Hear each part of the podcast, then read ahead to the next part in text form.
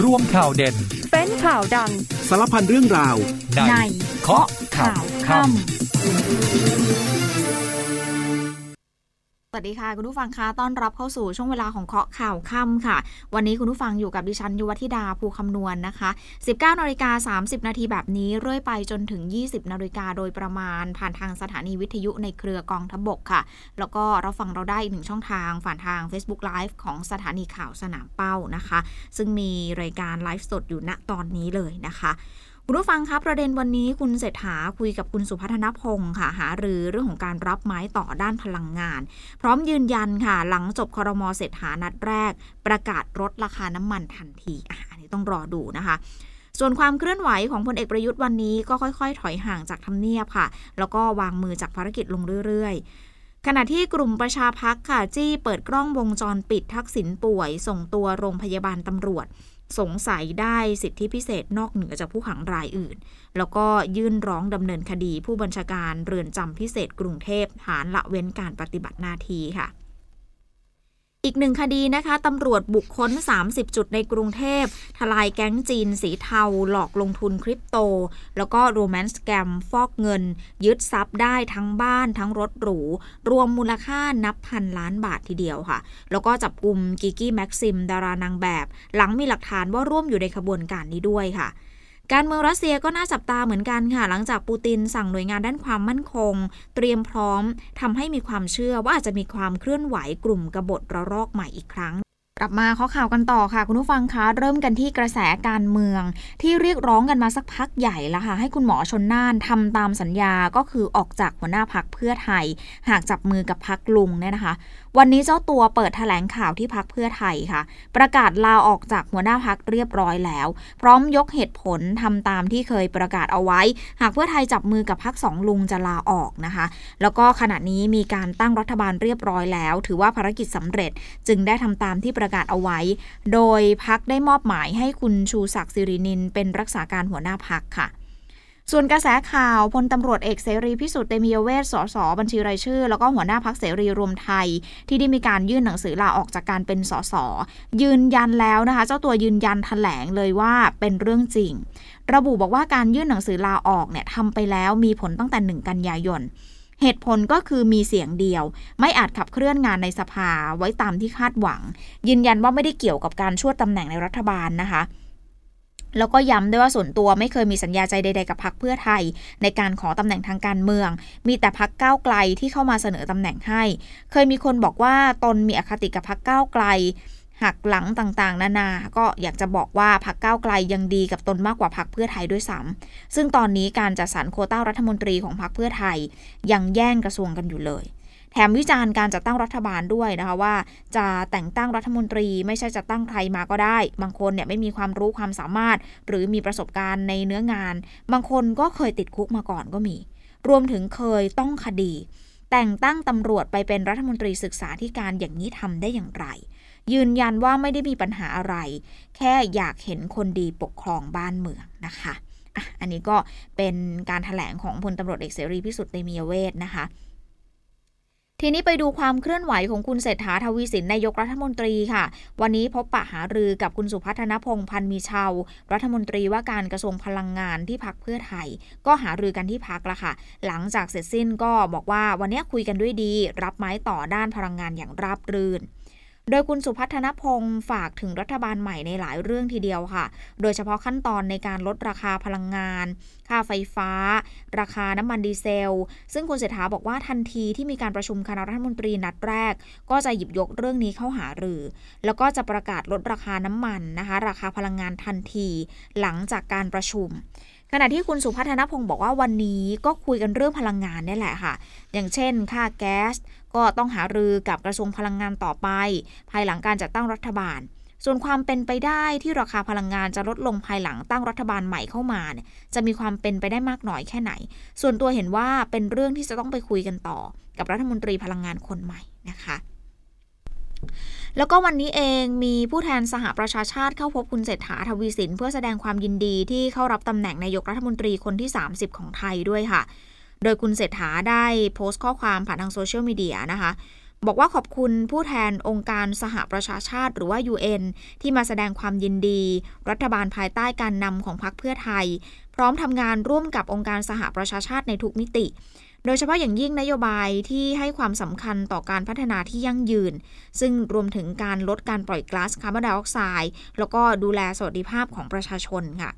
และคุณเศรษฐายังได้เผยแพร่ภาพที่ผู้แทน UN มอบลูกฟุตบอล ซึ่งมีลวดลาย 17 เป้าหมายของการพัฒนาที่ยั่งยืนของ UN ที่หวังอยากให้ทุกประเทศร่วมมือกัน เพื่อให้บรรลุเป้าหมายดังกล่าวด้วยนะคะ คุณผู้ฟังจากพักเพื่อไทยมาดูที่ฝากฝั่งที่ตึกไทยคู่ฟ้าทำเนียบรัฐบาลกันหน่อยค่ะ มีภาพออกมาหลายคนบอกว่าดูแล้วน้ำตาซึมเหมือนกันนะ กับสามสาวรองโฆษกที่ไปกราบลาท่านนายกรัฐมนตรีนะคะ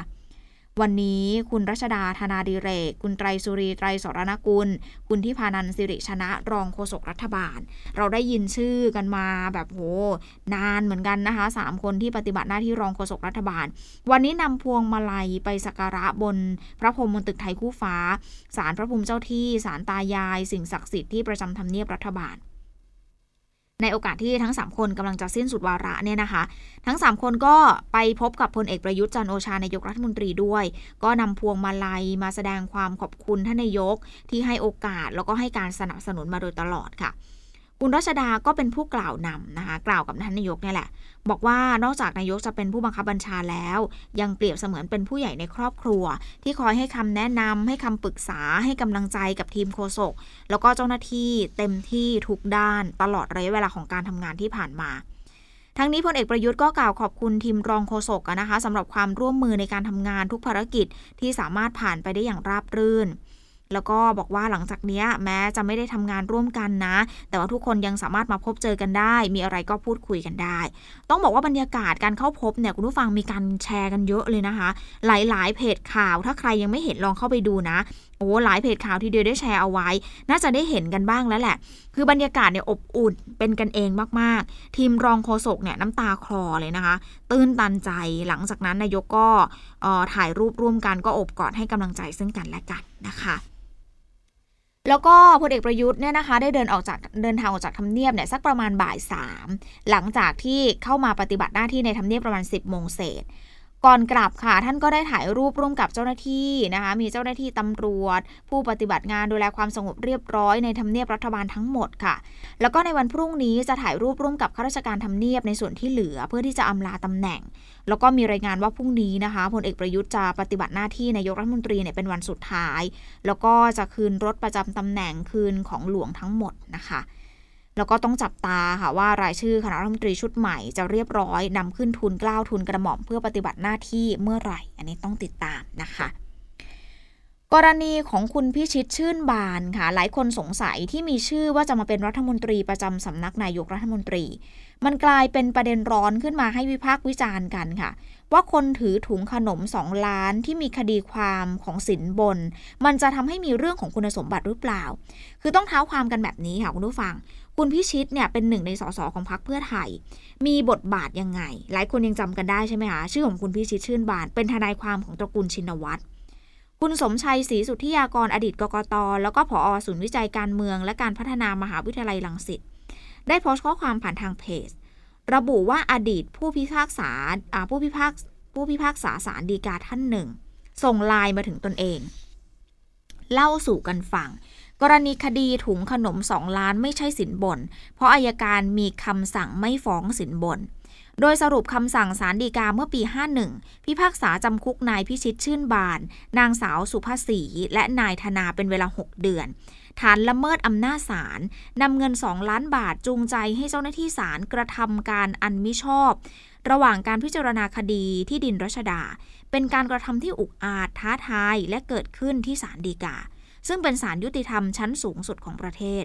ผู้ถูกกล่าวหาทั้ง 3 คนประกอบอาชีพทนายและที่ปรึกษาด้านกฎหมาย ย่อมตระหนักดีว่าการกระทำดังกล่าว จะทำให้เกิดความเสื่อมเสียแก่สถาบันศาลยุติธรรม และส่งผลกระทบต่อความเชื่อมั่น และความศรัทธาในการปฏิบัติหน้าที่ของบุคลากรในอำนาจตุลาการจึงเห็นสมควรลงโทษสถานหนัก เพื่อไม่ให้เป็นเยี่ยงอย่างอีกต่อไป ให้จำคุกผู้ต้องหาทั้ง 3 คนเป็นเวลา 6 เดือน ท้ายคำพิพากษาระบุว่าความผิดให้สินบนแก่เจ้าพนักงาน ให้ผู้กล่าวหาไปดำเนินการ แก่ผู้กล่าวหาทั้ง 3 คน แล้วก็ผู้ที่เกี่ยวข้องต่อไป ซึ่งต่อมาค่ะมีการไปแจ้งความดำเนินคดีความผิดนี้จริง ๆ ผลคือตำรวจเนี่ยสั่งฟ้อง แต่ว่าอายการสั่งไม่ฟ้องค่ะเหตุผลคืออะไร เหตุผลที่ไม่ฟ้องเนี่ยให้ไว้ 5 ข้อ อย่างเช่นคดีนี้ไม่พบเงินของกลาง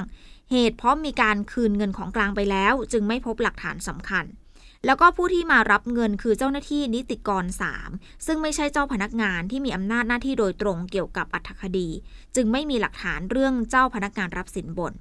แต่ว่าอย่างไรก็ตามในข้อความของคุณสมชัยเนี่ยเขาย้ำถึงสองครั้งอะนะคะบอกว่าคดีนี้ตำรวจสั่งฟ้อง แต่อายการสั่งไม่ฟ้อง และอายการสูงสุดในเวลานั้น คือนายชัยเกษมนิติสิริ ซึ่งปัจจุบันเป็นแคนดิเดตอันดับ3นะคะเป็นแคนดิเดตนายกรัฐมนตรีอันดับ 3 ของพรรคเพื่อไทย มันก็มีความพยายามที่จะโยงให้เห็นว่ามีอะไรเกี่ยวข้องยึดโยงกันอย่างไรบ้างนะคะอะอันนี้ก็เป็นทั้งหมดทั้งมวลที่คุณสมชัยศรีสุทธิยากรอดีตกกตเขาโพสต์เอาไว้ในเพจนะคะคุณผู้ฟังเดี๋ยวช่วงนี้พักกันครู่เดียวก่อนนะคะ ช่วงหน้ายังมีหลากหลายคดีให้ติดตามกันค่ะ กองทัพบกยังคงเข้มการปฏิบัติเพื่อการป้องกันและการกระทำผิดกฎหมายบริเวณพื้นที่ชายแดน ทั้งยังร่วมให้การสนับสนุนในการดูแลเยาวชนในทุกพื้นที่อย่างต่อเนื่อง เริ่มกันที่กองกำลังสุรนารี เข้มลาดตระเวนพื้นที่ชายแดนบริเวณริมฝั่งแม่น้ำโขงอำเภอเขมราชจังหวัดอุบลราชธานี ซึ่งตรวจพบกลุ่มบุคคลต้องสงสัย ขับรถเข้ามาในบริเวณดังกล่าว และเตรียมนำรถยนต์ลงเรือ เพื่อจะข้ามลำน้ำโขงเจ้าหน้าที่จึงแสดงตัวเข้าจับกลุ่ม จากนั้นนำตัวพร้อมของกลางส่งดำเนินคดีกองกำลังสุรศักดิ์มนตรีส่งกำลังพลร่วมกิจกรรม งานชาวนาไทยด่านวิถีใหม่ ตามโครงการส่งเสริมการเรียนรู้ตามแนวทางปรัชญาเศรษฐกิจพอเพียง ลดละเลิกการใช้สารเคมี ด้วยการดำเนินชีวิตตามวิถีของความพอเพียง ในพื้นที่บ้านนาเวียงหมู่ 12 ตำบลด่านซ้ายอำเภอด่านซ้ายจังหวัดเลย กรมทหารราบที่ 5 จัดกิจกรรมโครงการถุงยังชีพเพื่อการศึกษา และจักรยานสารฝันปันสุข โดยหน่วยได้มอบอุปกรณ์การเรียนสื่อการเรียนการสอน อุปกรณ์กีฬา ของเล่นและรถจักรยาน ให้กับนักเรียนโรงเรียนตำรวจตระเวนชายแดน บ้านบาโรยตำบลประดังเบซาอำเภอสะดาวจังหวัดสงขลาเพื่อร่วมมอบโอกาสทางการศึกษาให้เยาวชนกองพันทหารราบที่ 1 กรมทหารราบที่ 31 รักษาพระองค์ จัดกำลังพลจิตอาสา อบรมให้ความรู้เยาวชน เพื่อต่อต้านยาเสพติด และร่วมกิจกรรมนันทนาการกับเยาวชน ณอาคารอเนกประสงค์ องค์การบริหารส่วนตำบลบ้านหม้ออำเภอพรมบุรี จังหวัดสิงห์บุรี มุ่งหวังให้เยาวชนได้ทราบถึงพิษภัยร้ายแรงของยาเสพติด กองพันฐานราบที่ 1 กรมฐานราบที่ 8 ฝึกเตรียมความพร้อมของกำลังพล ในการเข้าร่วมการแข่งขันทหารกองเกียรติยศภายในกองทัพบกประจำปี 2566 เพื่อให้กำลังพลของหน่วย เกิดความพร้อมสูงสุด ก่อนเข้าตรวจสอบประเมินผลรอบแรก ในการแข่งขันระดับมณฑลทหารบก ณ ศาลาจรัสราศีค่ายสีสองรักอำเภอเมืองจังหวัดเลย ซึ่งเป็นการฝึกฝนเพื่อให้กำลังพลมีความพร้อมอย่างเต็มที่ในการเข้าร่วมการแข่งขัน ช่วงสุดท้ายของเคาะข่าวค่ำค่ะ คุณผู้ฟังยังอยู่กับดิฉันยุวธิดาภูคำนวณนนะคะ กลับมาช่วงนี้ไปกันที่โรงพยาบาลตำรวจค่ะ คุณทรงชัยเนียมหอม ซึ่งเป็นประธานกลุ่มประชาพักพิทักษ์สถาบัน ได้เข้ายื่นหนังสือต่ออธิบดีกรมราชทัณฑ์ผู้บัญชาการเรือนจำพิเศษกรุงเทพ แล้วก็นายแพทย์ใหญ่โรงพยาบาลตำรวจ ขอให้เปิดภาพกล้องวงจรปิดขณะส่งตัวนายทักษิณชินวัตรอดีตนายกรัฐมนตรี จากเรือนจำพิเศษกรุงเทพมารักษาตัวที่โรงพยาบาลตำรวจค่ะ เพื่อที่จะไขข้อข้องใจของสาธารณชน ว่านายทักษิณเนี่ยป่วยจริงหรือเปล่า แล้วก็ได้รับอภิสิทธิ์พิเศษใดๆหรือไม่หรือไม่นะคะ รวมไปถึงเรียกร้องให้นำตัวคุณทักษิณกลับไปขังที่เรือนจำโดยเร็วที่สุด นอกจากนี้ยังขอให้เปิดภาพวงจรปิด ที่เห็นคุณทักษิณมีอาการเจ็บป่วยกระทันหัน จนเป็นเหตุให้ต้องเข้ารับการรักษาที่โรงพยาบาลด้วย ยื่นหนังสือเสร็จก็ไปแจ้งความต่อที่สอนอประชาชื่น ให้ดำเนินคดีกับนายนัททีทอง ทองปราด ซึ่งเป็นผู้บัญชาการเรือนจำพิเศษกรุงเทพ ในฐานความผิดละละเว้นการปฏิบัติหน้าที่ ตามประมวลกฎหมายอาญามาตรา 157 ค่ะ กรณีให้อภิสิทธิ์พิเศษกับนายทักษิณเหนือผู้ต้องโทษรายอื่น ซึ่งก่อนหน้านี้เองเนี่ยต้องบอกว่าทางกลุ่มเนี่ยเขาเคยไปยื่นร้องเรียนกับทางคณะกรรมการปปท เพื่อให้ตรวจสอบการปฏิบัติหน้าที่ของรองปลัดกระทรวงยุติธรรม อธิบดีแล้วก็รองอธิบดีกรมราชทัณฑ์ผู้บัญชาการเรือนจำพิเศษกรุงเทพ แล้วก็ผู้อำนวยการทันทสถานโรงพยาบาลราชทัณฑ์ในกรณีของคุณทักษิณมาแล้วนะคะ คุณผู้ฟังอีกทางหนึ่งคือคุณศรีสุวรรณจันยา วันนี้ไปร้องต่อผู้ตรวจการแผ่นดิน ขอให้ตรวจสอบ 3 หน่วยงานว่าปฏิบัติกับคุณทักษิณแตกต่างจากนักโทษอาญาคนอื่น ๆ หรือเปล่าสามหน่วยงานที่ว่านี้ที่ถูกคุณศรีสุวรรณร้องเนี่ยนะคะ ก็คือตำรวจราชทัณฑ์แล้วก็โรงพยาบาล เอื้อประโยชน์ หรือเลือกปฏิบัติกับคุณทักษิณโดยตั้งข้อสังเกตเอาไว้แบบนี้ บอกว่าตั้งแต่คุณทักษิณเดินทางด้วยเครื่องบินส่วนตัวมาลงจอดที่สนามบินดอนเมือง ก็ได้รับการต้อนรับดังแขกพิเศษของตำรวจตรวจคนเข้าเมือง ให้มานั่งพักในห้องรับรองของอาคารอากาศยานส่วนบุคคล ถ่ายรูปหมู่กับครอบครัวที่มาคอยต้อนรับ ก่อนที่จะปล่อยให้ออกมาโบกไม้โบกมือทักทายมวลชน แล้วก็สมาชิกพักเพื่อไทย โดยไม่มีการคุมตัว จากนั้นได้ขึ้นรถที่มีเอ่อเป็นรถนำขบวน ไปรายงานตัวที่ศาลฎีกาสนามหลวง โดยมีตำรวจยืนเข้าแถวตะเบะ แล้วก็ส่งมาที่เรือนจำพิเศษกรุงเทพ โดยมีการกันมีการกักรถที่สัญจรไปมาไม่ให้กีดขวาง เมื่อเข้าไปที่เรือนจำไม่มีใครรู้ว่าเข้าไปทำอะไร มีเพียงผู้บริหารของกระทรวงยุติธรรม กรมราชทัณฑ์แล้วก็โรงพยาบาลราชทัณฑ์มาตั้งโต๊ะแถลง ว่าป่วยหลายโรค ต้องดูแลเป็นพิเศษ เพราะอยู่ในกลุ่มเปราะบาง ให้อยู่ในห้องขังเดียว แต่ไม่ทันข้ามคืนก็รีบส่งตัวไปรักษาที่โรงพยาบาลตำรวจ โดยอ้างว่ามีอาการแน่นหน้าอกกระทันหัน ค่าควันดำโลหิตสูง โรงพยาบาลราชทัณฑ์ไม่มีเครื่องไม้เครื่องมือในการรักษาที่ดีพอ แต่พอมารักษาตัวในโรงพยาบาลตำรวจ กลับไม่ได้นอนในห้อง ICU แต่กลับให้ไปนอนรักษาตัวในห้องรอยัลสูตรชั้น 14 ซึ่งเป็นห้องพิเศษที่ผิดปกติวิสัยของนักโทษคดีอาญานะคะ อันนี้ก็เป็นคุณศรีสุวรรณจันยาไปยื่น ทีนี้วันนี้เองคุณวินหยาดชานมนตรีค่ะ ซึ่งเป็นทนายความของคุณทักษิณออกมาชี้แจงเรื่องรายชื่อของคนที่ขอเยี่ยมคุณทักษิณจำนวน 10 รายชื่อ ที่ได้ส่งให้กรมราชทัณฑ์ยืนยันนะคะ ก็ก็ยืนยันออกมาว่าไม่มีชื่อของคุณพิชิตชื่นบาน แล้วก็ขออภัยไปยังสำนักข่าวหลายสำนัก ที่ได้ให้ข่าวไปก่อนหน้านี้ บอกว่ามีชื่อของคุณพิชิตชื่นบานอยู่ด้วย ยืนยันค่ะบอกว่าเกิดความเข้าใจผิดของตนเอง เนื่องจากว่าคุณพิชิตเนี่ยเดินทางไปรับคุณทักษิณที่สนามบินดอนเมือง ก็เลยเข้าใจว่าคุณพิชิตอยู่ใน 10 รายชื่อนั้นด้วย โดย 10 คนที่ลงชื่อเข้าเยี่ยมคุณทักษิณกับทางกรมราชทัณฑ์ก็เป็นญาติของคุณทักษิณทั้งหมดเลย แบ่งเป็นลูกแล้วก็คู่สมรสรวม 6 คน อีก 4 คนเป็นบรรดาหลานๆของคุณทักษิณซึ่งไม่สามารถเปิดเผยชื่อได้ เนื่องจากว่าน้องๆ ยังเป็นเด็กอยู่เนี่ยนะคะ ส่วนทนายความที่เข้าพบคุณทักษิณตามระเบียบแล้วเนี่ยไม่ต้องส่งชื่อให้กับกรมราชทัณฑ์เหมือนจำนวน 10 รายชื่อที่ต้องมาค่ะที่ต้องมาส่ง 10 รายชื่อทางครอบครัวต้องส่งนะ แต่ทนายความไม่ต้องส่ง โดยคุณทักษิณได้แต่งตั้งให้ตนเอง แล้วก็คุณนรวิทย์ล่าแหล่งเป็นทนายความของคุณทักษิณดังนั้นนอกจากญาติสิทธิคมแล้วเนี่ยยังมีทนายความ นอกจากญาติสิบคนนะ ยังมีทนายความอีกสองคนที่สามารถเข้าพบคุณทักษิณได้ตามสิทธิ์ของผู้ต้องขัง คุณผู้ฟังจากเรื่องของคุณทักษิณไปดูความคืบหน้าคดีที่สามีเขาใช้มีดฆ่าปาดคอภรรยา และลูกเสียชีวิตค่ะสามศพเลย เหตุเกิดในพื้นที่หมู่ที่ 9 ตำบลบางแก้วอำเภอบางพลีที่สมุทรปราการ โดยหนึ่งในสาเหตุของการก่อเหตุครั้งนี้นะคะ เชื่อว่าเกิดจากกรณีที่ภรรยาของผู้ก่อเหตุ ถูกแก๊งคอร์เซนเตอร์หลอกให้โอนเงินทำให้ต้องไปกู้หนี้ยืมสินกันมาหลักจากหลายที่เลยรวมล้านเจ็ดแสนบาททำให้ถูกเจ้าหนี้มาตามทวงทุกวันค่ะ คดีนี้ออกหมายจับไปแล้ว 5 ราย จับได้แล้ว 1 ราย และ 1 ใน 5 บัญชีม้าแถวที่1เนี่ยนะคะแล้วก็เขาจับได้แล้วแค่คนเดียวเท่านั้นเอง เตรียมออกหมายจับเพิ่มอีก 6 คนด้วย ตอนนี้เองนะคะผู้ต้องหาที่ถูกออกหมายจับ 5 คนอย่างที่บอกไปเนี่ยเป็นผู้ชาย 3 เป็นหญิง 2 ทั้งหมดเป็นบัญชีม้าแถวที่ 1 เลยค่ะ มีการถอนเงินไปล้าน7 0 0 0 0 บาทรวม 14 ครั้ง ไปยังบัญชีม้าแถวที่ 2 แล้วก็ผู้ที่เกี่ยวข้อง ซึ่งตอนนี้ตำรวจเขามีหลักฐานสามารถออกหมายจับได้ 6 รายค่ะซึ่งตำรวจก็จะขยายผลเส้นทางการเงินที่พบว่ามีการโอนเงินบางส่วนออกนอกประเทศไปแล้ว ขณะเดียวกันจะขยายผลในส่วนของเว็บ ปล่อยเงินกู้ดอกเบี้ย เกินกว่าที่กฎหมายกำหนดด้วย เพื่อที่จะหาความเชื่อมโยง แล้วก็ออกหมายจับผู้ที่เกี่ยวข้องต่อไป คือเมื่อคืนเนี้ยค่ะตำรวจตรวจคนเข้าเมืองที่จังหวัดสระแก้วเนี่ยเขาจับสาวเออคือหญิงคนนี้คุณผู้ฟังเป็นสาวตาพยานะคะหญิงสาวที่ตาพยาอายุแค่ 19 ปี เป็นหนึ่งในผู้ต้องหาตามหมายจับจังหวัดสมุทรปราการ เธอเป็นเจ้าของบัญชีม้าค่ะที่อยู่ในขบวนการแก๊งคอร์เซนเตอร์ฝั่งประเทศกัมพูชา ทีนี้บิ๊กโจ๊กค่ะพลตำรวจเอกสุรเชษฐ์หักพานรองผู้บัญชาการตำรวจแห่งชาติที่เขาดูแลคดีนี้อยู่นะคะ บอกว่าตอนนี้อยู่ระหว่างการขยายผล แล้วก็นำตัวมาสอบปากคำที่กองบัญชาการตำรวจภูธรจังหวัดสมุทรปราการอะก็ต้องติดตามต่อไป เพราะว่าคดีนี้หลายคนฟังแล้วก็รู้สึกว่า โอ้โห มันส่งผลร้ายแรงจริง ๆ เนี่ยนะคะ อีกหนึ่งคดีค่ะ ปอทบุกจับกิกี้แม็กซิม ร่วมแก๊งจีนสีเทา หลอกลงทุนคริปโต ยึดทั้งรถหรู ยึดบ้าน แล้วก็ทรัพย์สินเฉียดพันล้านเลยเยอะมาก ๆ เลยค่ะคุณผู้ฟัง โดยพลตำรวจโทจิรพภูริเดช ผู้บัญชาการตำรวจสอบสวนกลางนะคะ สั่งการให้ปอทนำกำลังร่วมกับกองปราบ ปอส แล้วก็เจ้าหน้าที่ปปง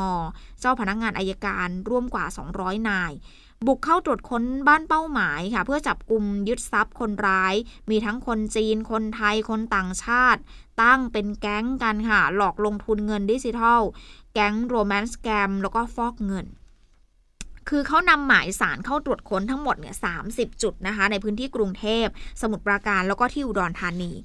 หนึ่งในจุดที่เจ้าหน้าที่ตรวจค้นเป็นหมู่บ้านหรูที่ถนนกรุงเทพกรีฑาค่ะ อายัดบ้านหรูจำนวน 12 หลัง โอ้โห 12 หลังค่ะ 50 กว่าล้าน นอกจากนี้ยังเข้าไปตรวจค้นหมู่บ้านหรูอีก 4 หมู่บ้านในย่านเดียวกันนะคะ ก็เชื่อว่าบ้านทั้งบ้านพักทั้งหมดเนี่ยได้ใช้เงินที่มาจากการทำความผิดเหล่านี้แหละซื้อมาผ่านบริษัทกฎหมายแห่งหนึ่ง ที่มีคนจีนเป็นเจ้าของ เชื่อว่าเป็นบริษัทที่รับฟอกเงินให้กับแก๊งคนร้ายชาวจีนแก๊งนี้ โดยมีคนไทยเป็นตัวเชื่อมค่ะ นอกจากนี้ยังมีการจับกลุ่มผู้กระทำผิดทั้งหมด 14 หมายจับ ในจำนวนนี้มีนางแบบชื่อดังก็คือกิกกี้แม็กซิมนะคะ นางสาวจักกรีนาชูขาวสี ร่วมอยู่ในนั้นด้วย ส่วนบ้านแล้วก็รถหรูที่ยึดมาได้จำนวนมากรวมมูลค่าแล้วเกือบพันล้านบาทค่ะ แล้วก็ยังไม่มีการถแถลงรายละเอียดในส่วนที่เกี่ยวข้องกับนางแบบชื่อดังนะคะ คุณผู้ฟังมีเหตุระทึกเกิดขึ้นช่วงสายๆของวันนี้ค่ะ กรณีไฟฟ้าลัดวงจร ส่งผลให้หม้อแปลงระเบิดสนั่นเลยค่ะ มีเพลิงลุกไหม้บริเวณซอยเพชรเกษม ขออภัยซอยเพชรบุรี 37 เขตราชเทวีกรุงเทพค่ะ คือจุดเกิดเหตุเนี่ยมันเป็นถนนวิทยุก่อนออกถนนเพชรบุรีค่ะ อยู่ใกล้เคียงกับอาคารวานิช ก่อนที่จะลุกลามสายสื่อสาร เจ้าหน้าที่ดับเพลิง กู้ภัยพญาไทแล้วก็เจ้าหน้าที่การไฟฟ้านครหลวงก็ไปตรวจสอบ ควบคุมเพลิงจนสงบ เปิดกล้องวงจรปิดได้ตามปกติค่ะ เบื้องต้นมีรถจักรยานยนต์เสียหาย 4 คัน บาดเจ็บ 4 คนนำส่งโรงพยาบาลเรียบร้อย คุณผู้ฟังมีเรื่องมาเตือนกันหน่อยค่ะ เพราะว่าณตอนนี้มีแบงค์50 บาทปลอมมันระบาดค่ะพ่อค้าหมูทอดตลาดเช้าที่เมืองขอนแก่นเขาบอกว่าเขาถูกมิจฉาชีพนำธนบัตรปลอม ฉบับ 50 บาทเนี่ยมาซื้อของ กว่าจะรู้ก็ปิดร้านขายของจนหมดละ นับเงินถึงรู้ว่าปลอมค่ะ ก็เออคือมันมีการถ่ายเอกสารออกมา มีสีซีดอย่างชัดเจนเลยนะคะ ซึ่งง่ายมากเลยก็คือเอาไปถ่ายเอกสารนี่แหละ แล้วก็ไปใช้จ่ายที่ตลาดตอนมืดๆ ทีนี้พ่อค้าแม่ค้าเขาก็รีบๆอะเนาะไม่ทันสังเกต ก็เออมันราคามันไม่สูงมากเพราะมันแค่ 50 บาทใช่ไหมคะฉะนั้นตอนนี้ต้องเตือนพ่อค้าแม่ค้ากันหน่อย ระวังกันให้ดีนะคะ เพิ่มความระมัดระวังกันด้วยเนาะ คุณผู้ฟังไปดูเรื่องของอธิบดีกรมวิทยาศาสตร์การแพทย์ค่ะ ยืนยันพบ 2 คนแรกติดเชื้อโควิดโอไมครอนกลายพันธุ์ HK.3 วันนี้นายแพทย์สุภกิจสิริรักษ์อธิบดีกรมวิทยาศาสตร์การแพทย์ถแถลงอัปเดตสถานการณ์โควิดค่ะ บอกว่าพบการระบาดสายพันธุ์ย่อย ซึ่งระบาดใหม่ในไทยนะคะ ก็คือ EG.5 กำลังขยับมาเป็นสายพันธุ์หลัก ตรวจพบ 23 คนในช่วง 2 สัปดาห์ที่ผ่านมา แล้วก็ ยังพบโอไมครอน HK.3 ในไทย 2 คนแรกมาจากครอบครัวเดียวกันนะคะ ในกรุงเทพนี่แหละ เป็นชายอายุ 65 ปี แล้วก็มีเด็กหญิงอายุ 11 ปี ทีนี้ก่อนหน้านี้มันมีข่าวว่าพบ 3 คน ยืนยันว่าเป็นความคาดเคลื่อนนะคะ เชื้อ HK.3 เนี่ยนะคะ พูดกันว่าติดเร็วกว่าเดิมประมาณ 66%แล้วก็ไทยจะติดเชื้อเร็วกว่าสายพันธุ์เดิม คงจะต้องรออีกสักประมาณ 2 สัปดาห์ จึงจะมีรายละเอียดเพิ่มเติมนะคะ หมดเวลาของข้อข่าวค่ำค่ะ คุณผู้ฟังกลับมาพบกันใหม่ในวันพรุ่งนี้สำหรับวันนี้สวัสดีค่ะ